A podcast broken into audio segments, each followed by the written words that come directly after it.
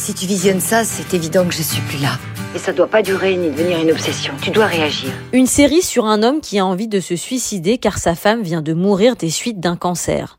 Pas très réjouissant, me direz-vous. Et pourtant, quand c'est le génialissime Ricky Gervais qui est aux commandes, on saute dedans à pieds joints. La série Afterlife, qui se conclut ce mois-ci sur Netflix après trois saisons, est un bijou.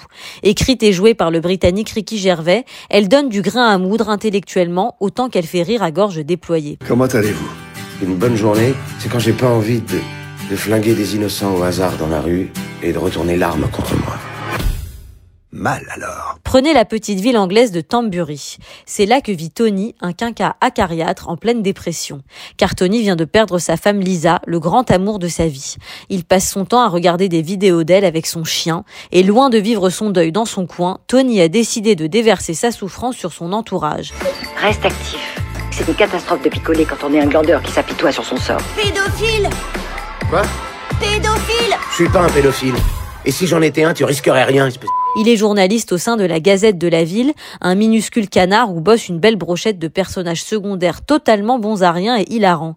Car Ricky Gervais, ne l'oublions pas, est le créateur initial de la série The Office. Si vous ne l'avez pas encore visionné, voici un chef-d'œuvre à ne pas rater dans sa version adaptée américaine sur Amazon Prime.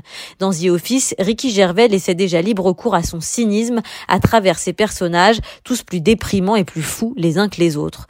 Mais ici, dans Afterlife, le propos est moins grinçant. La gravité du sujet, le deuil, fait de la série une comédie acerbe, mais aussi une fable philosophique sur le sens de la vie. Car comme l'a dit Ricky Gervais lors de son discours au Golden Globe en 2020, de toute façon, nous allons tous mourir, alors quelques blagues de plus ou de moins ne vont pas changer les choses. Comment va Lisa? Oh, Seigneur Dieu, elle est morte tu le sais. Amène Lisa la prochaine fois. Oh, Seigneur Dieu. Je refuse que tu continues à faire vivre un enfer à tout le monde. Toi, tu devrais. Dans Afterlife, le personnage principal de Tony passe son temps à dire avec une franchise déconcertante leurs quatre vérités à tout le monde. Il faut dire que son job le conduit à rencontrer des parasites narcissiques, comme il les appelle. En couvrant les nouvelles locales, il rencontre aussi bien de jeunes parents, fiers de leur bébé qu'ils disent ressembler à Hitler, qu'un ado obèse et désœuvré qui joue de la flûte avec ses narines. Mais si Tony vanne en permanence son entourage, c'est aussi ces gens-là qui lui permettent de rester debout. Son je foutisme de compétition se heurte à la bienveillance de son beau-frère, de ses collègues de travail et de cette jolie infirmière qui s'occupe de son père atteint d'Alzheimer et qui pourrait peut-être lui redonner un peu de bonheur. Une série à voir pour des scènes comiques d'anthologie où la misanthropie de Tony mène à une gêne aussi intenable que jouissive.